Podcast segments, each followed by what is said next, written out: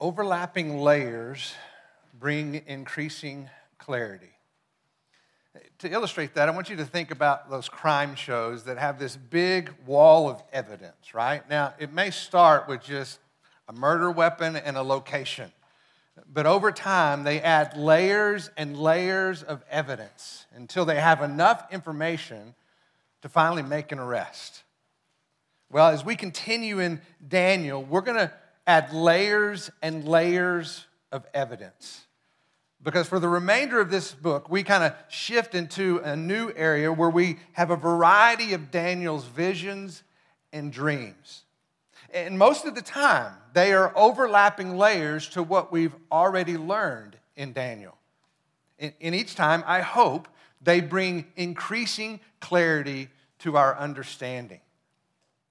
But there's also another important shift that we need to recognize that takes place at this point in Daniel as well. Up until this point, we've been reading a narrative. A narrative is a, a genre of literature that tells a story. And these stories are engaging. We, we remember Daniel in the lion's den for, for the, for, from when we were a kid, right? These are stories that we don't forget. The, the, the fiery furnace and all of these things, it has action, it has a climax, it has redemption. These are incredible stories. But in chapter 7, we shift to a completely different genre. We move from narrative to what is called apocalyptic literature. And so when you hear that word, think about the book of Revelation. In this new genre, we have a lot of mysterious details and kind of vague references. It would be kind of like reading a story that you're following along, and then all of a sudden it shifts into poetry. So we can still understand it, but it's going to take more effort to understand how that story continues. Well, the same will be true as we work our way through Daniel. But thankfully, prophecy is always spoken in layers because it may be difficult to understand one layer at a time, but there is increasing clarity as those layers overlap and we see increasing detail.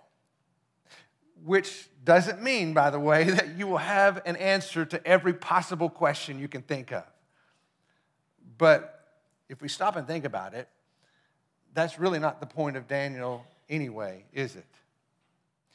You see, Daniel gives us enough information to know that God is undeniably in control. From start to finish, he has had a plan, and that plan is unfolding just as he said it would. See, God doesn't give us all the details because he always wants to leave room for faith. Faith being the assurance of things hoped for, the, the conviction of things not yet seen. He wants you to trust in Him and, and believe in His sovereign control. To the point, like Job, we proclaim, as he does in Job 42, verse 2, I know that you can do all things, God, and that no purpose of yours can be thwarted. You see, if that's what we believe, it brings tremendous assurance and security to life. And I hope that's the outcome of our time in the scripture this morning. So before we go there, let's go to the Lord in prayer. Father, as we come to your word, we want to do so humbly. And just as we just sang, we want you to speak to our hearts. We want you to enlighten our minds, not because of anything that we possess on our own, but because of the work of your Spirit who helps us see things that are spiritually discerned that we could never understand apart from you. So, Lord, your word is living and active. You are living and active. You are present and you speak. And so we want to listen to this morning as you speak to us through your word. We pray this in your name. Amen. All right, if you would turn to Daniel chapter 7 and follow along with me, if you would, beginning in verse 1. In the first year of Belshazzar, king of Babylon, Daniel saw a dream and visions in his mind as he lay on his bed. Then he wrote the dream down and related the following summary of it. Daniel said, I was looking in my vision by night, and behold, the four winds of heaven were stirring up the great sea. And four great beasts were coming up from the sea, different from one another. The first was like a lion, and it had the wings of an eagle. I kept looking until its wings were plucked and was lifted up from the ground and made to stand on two feet like a man. A, a human mind was also given to it. And behold, another beast, a second one, resembling a bear. And it was raised up on one side, and three ribs were in its mouth between its teeth. And thus they said to it, Arise, devour much meat. After this, I kept looking. Behold, another one, like a leopard, which had on its back four wings of a bird, and a beast had four heads, and a dominion was given to it. After this, I kept looking in the night vision, and behold, a fourth beast, dreadful and terrifying and extremely strong. And it had large iron teeth. It devoured and crushed and trampled down the remainder with its feet. It was different from all the beasts that were before it. And it had ten horns. And I was contemplating the horns. Behold, another horn, a little horn, came up among them. And three of the first horns were pulled out by the roots before it. And behold, this horn possessed eyes like a man and mouth uttering great boasts. We've changed genres, haven't we? This is a little different than Daniel in the lion's den, but incredibly important. So let's think about what we just read. The first thing I want you to notice is the timing of this vision.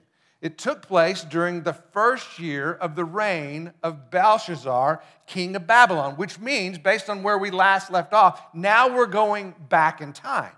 Specifically, we are in that 25 year period in between the end of chapter 4 and the beginning of chapter 5.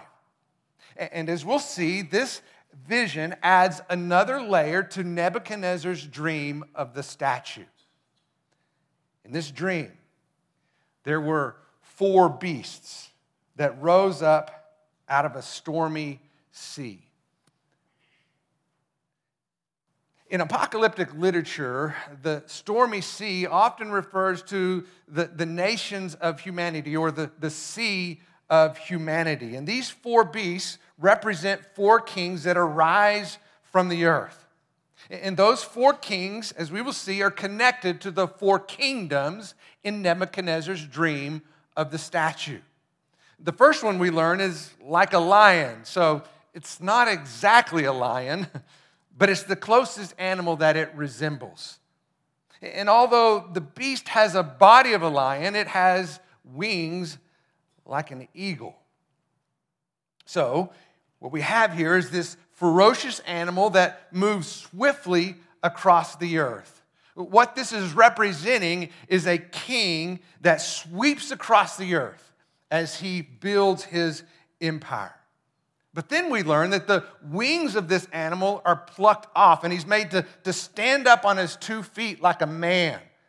And then we learn that he's given the mind of a man. Now, I want you to remember this dream is taking place during the rule of Babylon.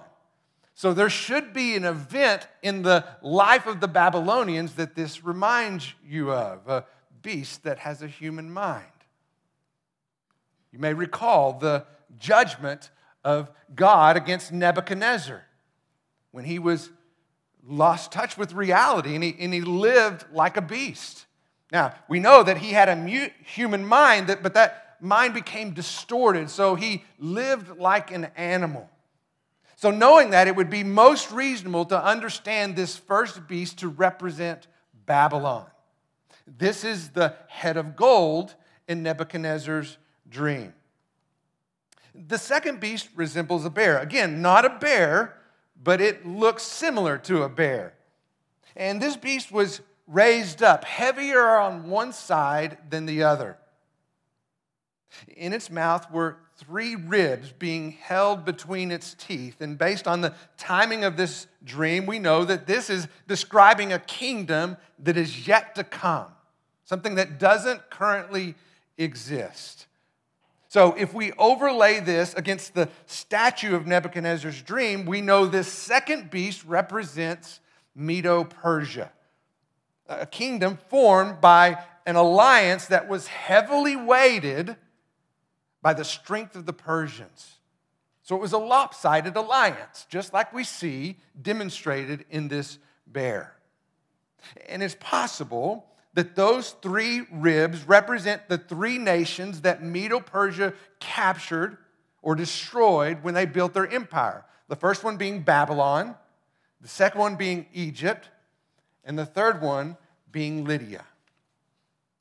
The third beast was like a leopard and much more bizarre. We learned that it had four wings and four heads.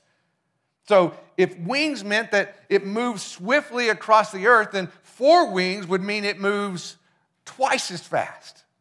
And what we know from history is that Alexander the Great conquered the world faster than any ancient empire that existed. And those four heads likely represent the four generals that took over his kingdom after he died.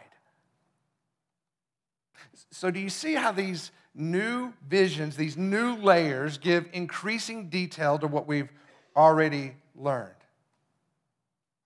Now, next week we'll see yet another layer in chapter 8. But for now, the repetition is intended to add increasing clarity. And remember, these are details about events that have occurred hundreds of years yet in the future. Okay, so this would be like somebody predicting 9 11 before planes were ever invented. Okay, think about that. Incredibly remarkable. These are details about nations that don't even exist at the time. The prophecy speaks about events that history later proves to be true. But we also learn that there are events that are still yet future, even future to us. And we see that being displayed in this fourth beast. The fourth beast is described as incomparable, it, it's unique. It's not like anything ever seen before. In fact, there was nothing it could be even related to. It wasn't like a lion, it wasn't like a, a bear or a leopard. It, it was something all its own. And like the iron part of the statue, this beast had iron teeth.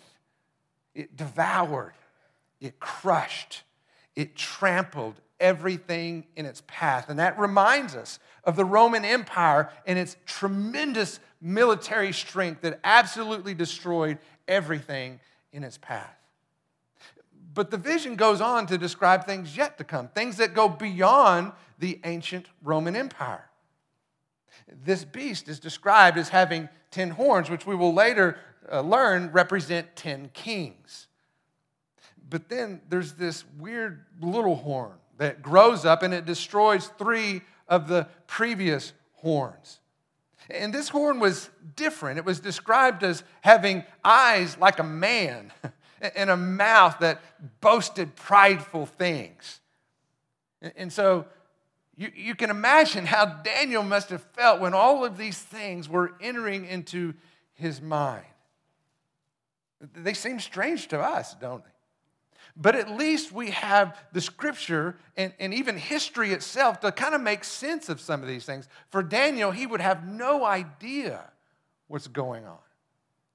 Let's look at how it continues in verse 9. It says, I kept looking until thrones were set up, and the Ancient of Days took his seat. His vesture was like white snow and the hair of his head was like pure wool. His throne was ablaze with flames, its wheels were a burning fire.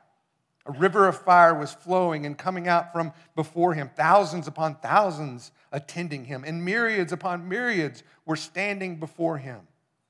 The court sat, and the books were opened. Then I kept looking because of the sound of the boastful words which the horn was speaking. I kept looking until the beast was slain, and his body was destroyed and given to the burning fire. For the rest of the beasts, their dominion was taken away. But an extension of life was granted to them for an appointed period of time.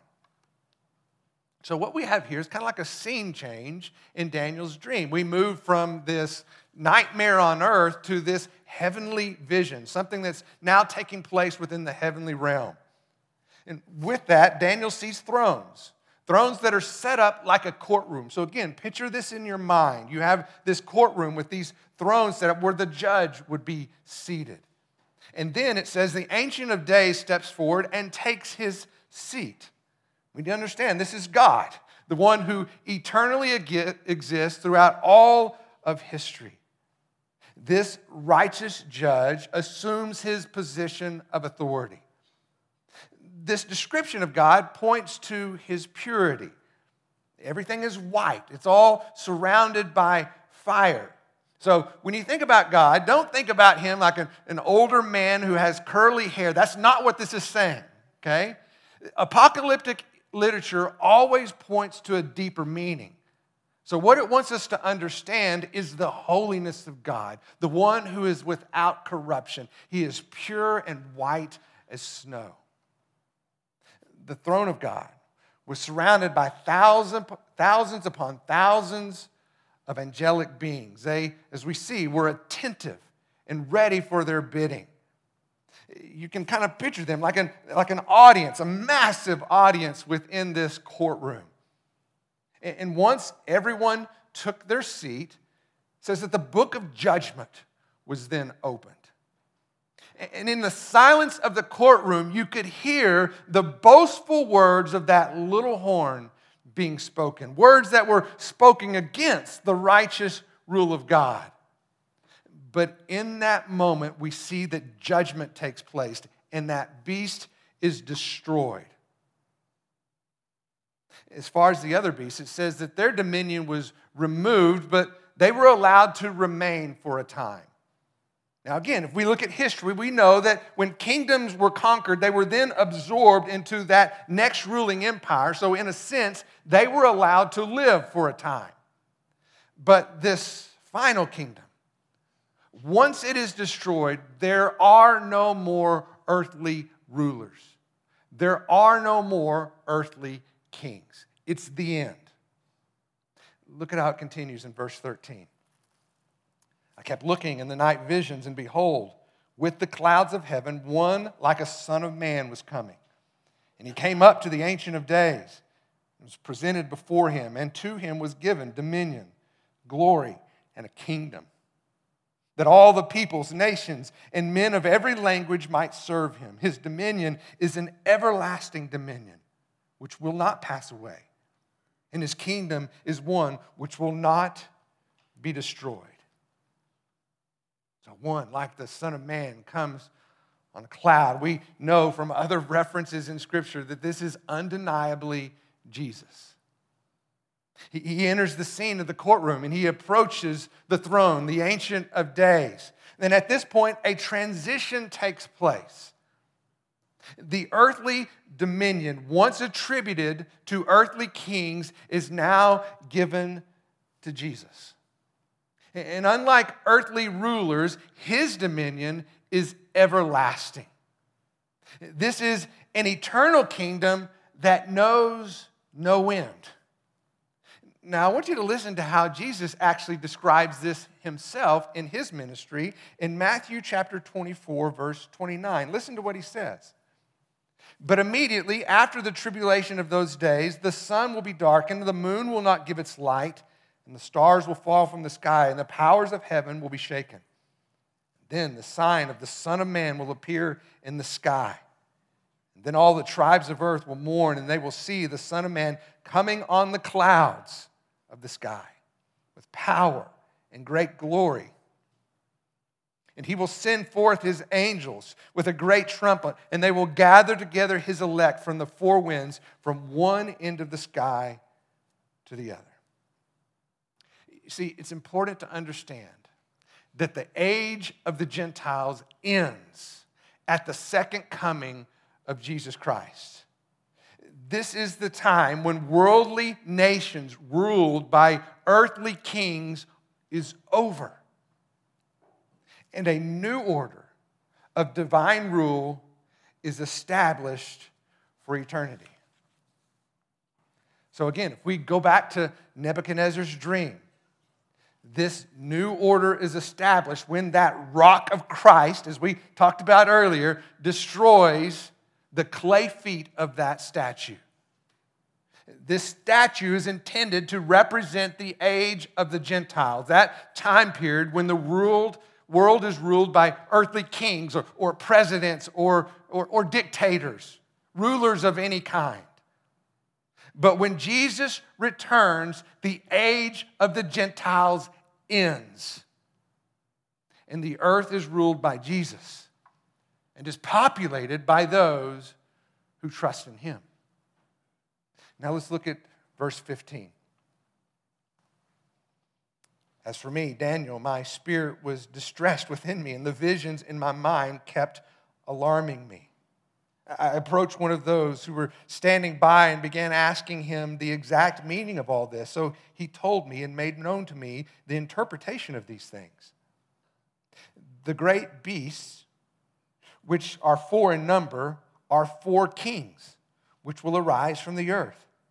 But the saints of the highest one will receive the kingdom and possess the kingdom forever, for all ages to come. So, as you might expect, if you were the one having seen all these beasts and all these things going on, your, your head would be spinning as you were trying to, to figure out what was going on. And this was happening to Daniel. He, he can't get a grasp on, on what's happening. It's not making any sense to him. So, in the midst of this vision, he speaks to one near him and asks for an interpretation, probably an angelic being as a part of this vision, and they give him an interpretation. But at first, it's just a, a general summary. What he says is that those four beasts represent four kings that will arise from the earth.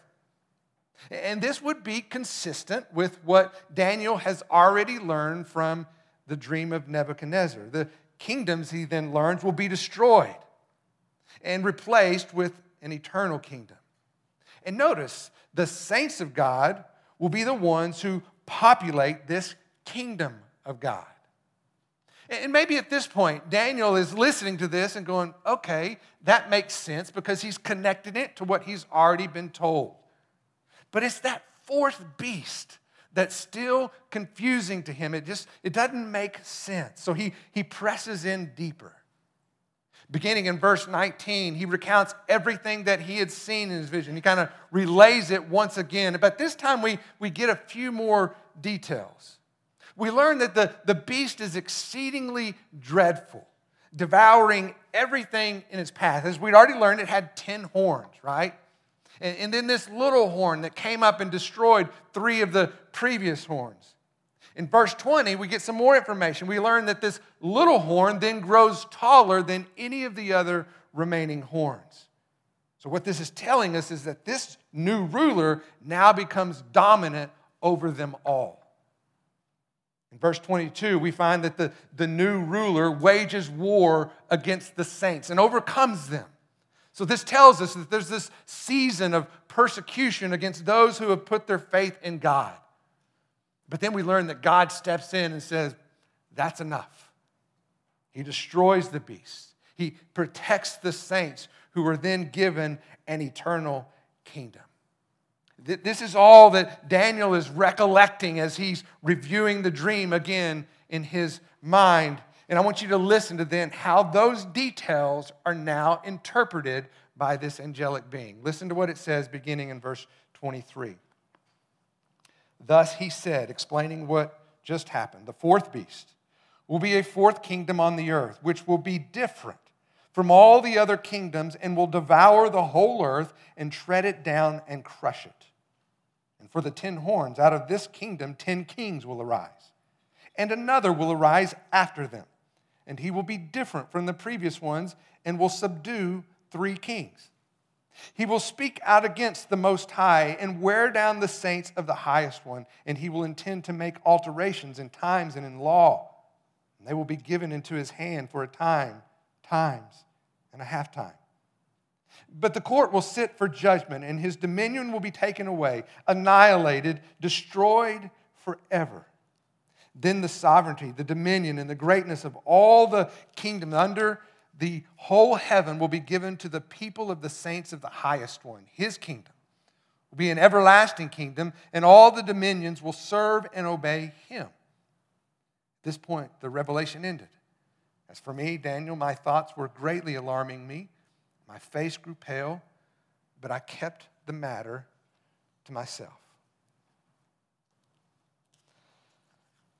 So, one of the things in this fourth kingdom that's unique is its world dominion. Verse 23 says that it will devour the entire earth. So, what that tells us is that this 10 king alliance appears to establish a one world governance. But then a new person of power will come onto the scene, an 11th king, if you will. And this king will destroy three of the other previous kings, leaving seven of the original 10. What we then learn is that this 11th king will then grow stronger than any of the remaining kings and dominate them all. We learn that he will be a blasphemer, that he will speak against and oppose the rule of God. Instead, he will want to set up his own rule of law and he will persecute anyone who does not submit to his authority, especially those who worship God as the one true king. But all this, we learn, will take place within a limited season of time. It's described at the end of verse 25 as, as a time, times, and a half time. Does anybody have any idea what that means? Okay, good.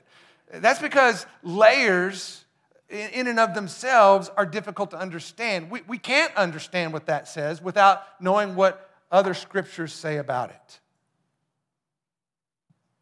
But because of the other layers of scripture, we know that this is describing a time period of three and a half years. After which time, this blaspheming king is annihilated and destroyed forever.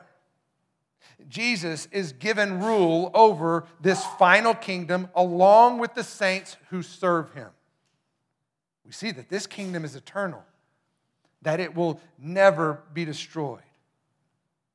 Now, I want to give you another layer. You ready? Turn to Revelation chapter 13. Revelation chapter 13. This is a layer upon a layer upon a layer. And just to kind of give you some context, the dragon in this passage is intended to represent Satan. The beast in this passage is the Antichrist. Listen to what it says beginning in verse 1. And the dragon stood on the sand of the seashore. Then I saw a beast coming up out of the sea, having ten horns and seven heads. On his horns were ten diadems, and on his heads were blasphemous names. So, again, the 10 horns represent the original 10 confederation of nations that ruled the world. But the seven heads are the seven rulers that remained after that 11th king came on the scene. That new ruler is the Antichrist. He's referred to as the beast in this passage. And I want you to notice how he's described. This is amazing. Look at verse 2. And the beast which I saw was like a leopard, and his feet were like those of a bear, and his mouth was like a mouth of a lion. And the dragon gave him his power and his throne and his great authority. I saw one of the heads as if it had been slayed, and its fatal wound was healed. And the whole earth was amazed and followed after the beast. They worshiped the dragon because he gave his authority to the beast. They worship the beast, saying, Who is like the beast? And who is able to wage war with him? They were given him a mouth, speaking arrogant words and blasphemies, and authority to act for 42 months was given to him. All right, so you do the math. How long is 42 months? Three and a half years. Layers upon layers give us increasing clarity. Now look at verse 6. And he opened his mouth in blasphemies against God, to blaspheme his name and his tabernacle, that is, those who dwell in heaven. It was also given to him to make war with the saints and to overcome them. And authority over every tribe and people and tongue and nation was given to him. And all who dwell on the earth will worship him, everyone whose name has not been written from the foundation of the world in the book of life of the Lamb who has been slain. If anyone has an ear, let him hear. Do you guys have ears? Then let you hear.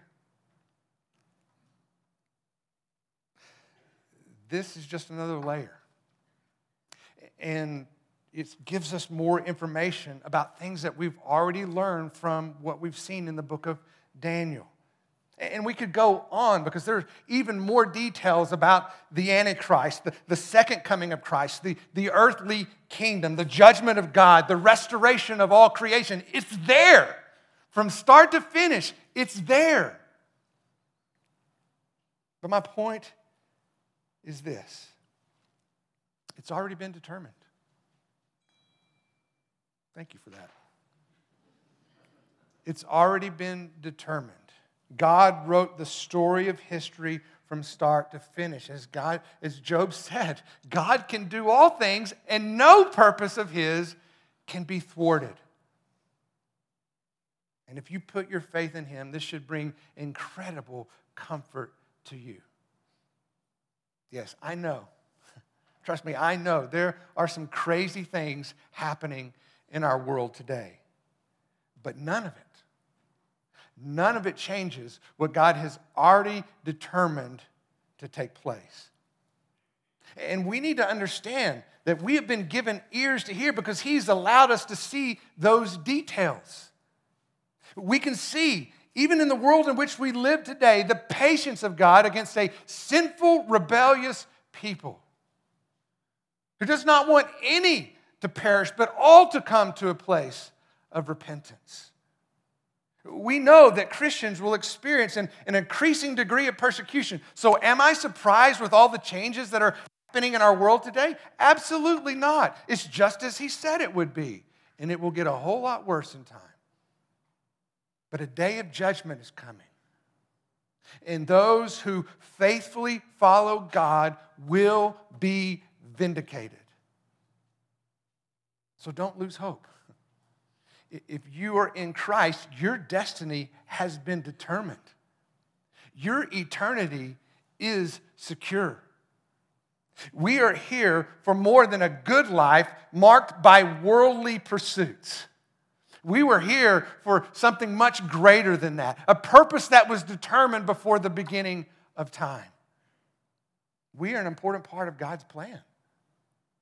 Jesus says in Mark chapter 16, verse 14, Go Go into all the world and preach the gospel to all creation. That's why you're here. Now, listen, I know that this is hard to grasp when many times we just feel overwhelmed by daily life. I know for a fact that there are here this morning who have lost loved ones just this last week. There are, here, there are people here this morning who are struggling in the midst of a difficult marriage. There are people here in the midst of, of all kinds of family dysfunction. Some even dealing with terminal illness. But if God has the power to determine every detail of history, if He will bring redemption and restoration to this entire world, do you think that he's big enough to do what seems impossible to you? Absolutely. But seeing that happen always begins with believing that's possible. So I want to close together by reciting the words of, of Job chapter 42 that I've mentioned several times. So if we could put that up there, let's say this together. You ready? I know that you can do all things and that no purpose of yours can be thwarted. If you are a child of God, that is the solid rock that you stand on. Let me pray. Father, thank you for the truth of your word, for the power of Scripture that has revealed things that were yet future that history has now validated. And now we know there are things that are still to come. And because of what has already happened, we know that they will just as assuredly take place. So, Father, we know that all of history is in your hands. And we are your people and we belong to you, and our eternity is secure. And so, Lord, give us strength. in the midst of times that are so distracting and everything that tells us that things are out of control, and they're not. Because you are in control, and you have a plan and a purpose, and we are a part of that. So may we be faithful to live according to that plan with absolute trust in you, who will establish his kingdom. And that kingdom will have no end. And then all those who trust in you will live eternally in your loving presence. We will see you face to face. That is what we are living for. Amen. Let's stand and sing together. You know, I think passages like this are so important because I'm just like you. I get stuck in the here and now. And I need to be reminded of what will be. And as I hear all the things that you hear in the news, I need to be reminded that's not absolute truth. This is absolute truth. And so when I want to find hope and security, when I that's interesting information, but this is real life. And so let's make sure that this is where we anchor our hope. And we know how this story ends because we know how the story began. And we know the one that's been in control from start to finish. So rest in that truth as you put your hope in Him.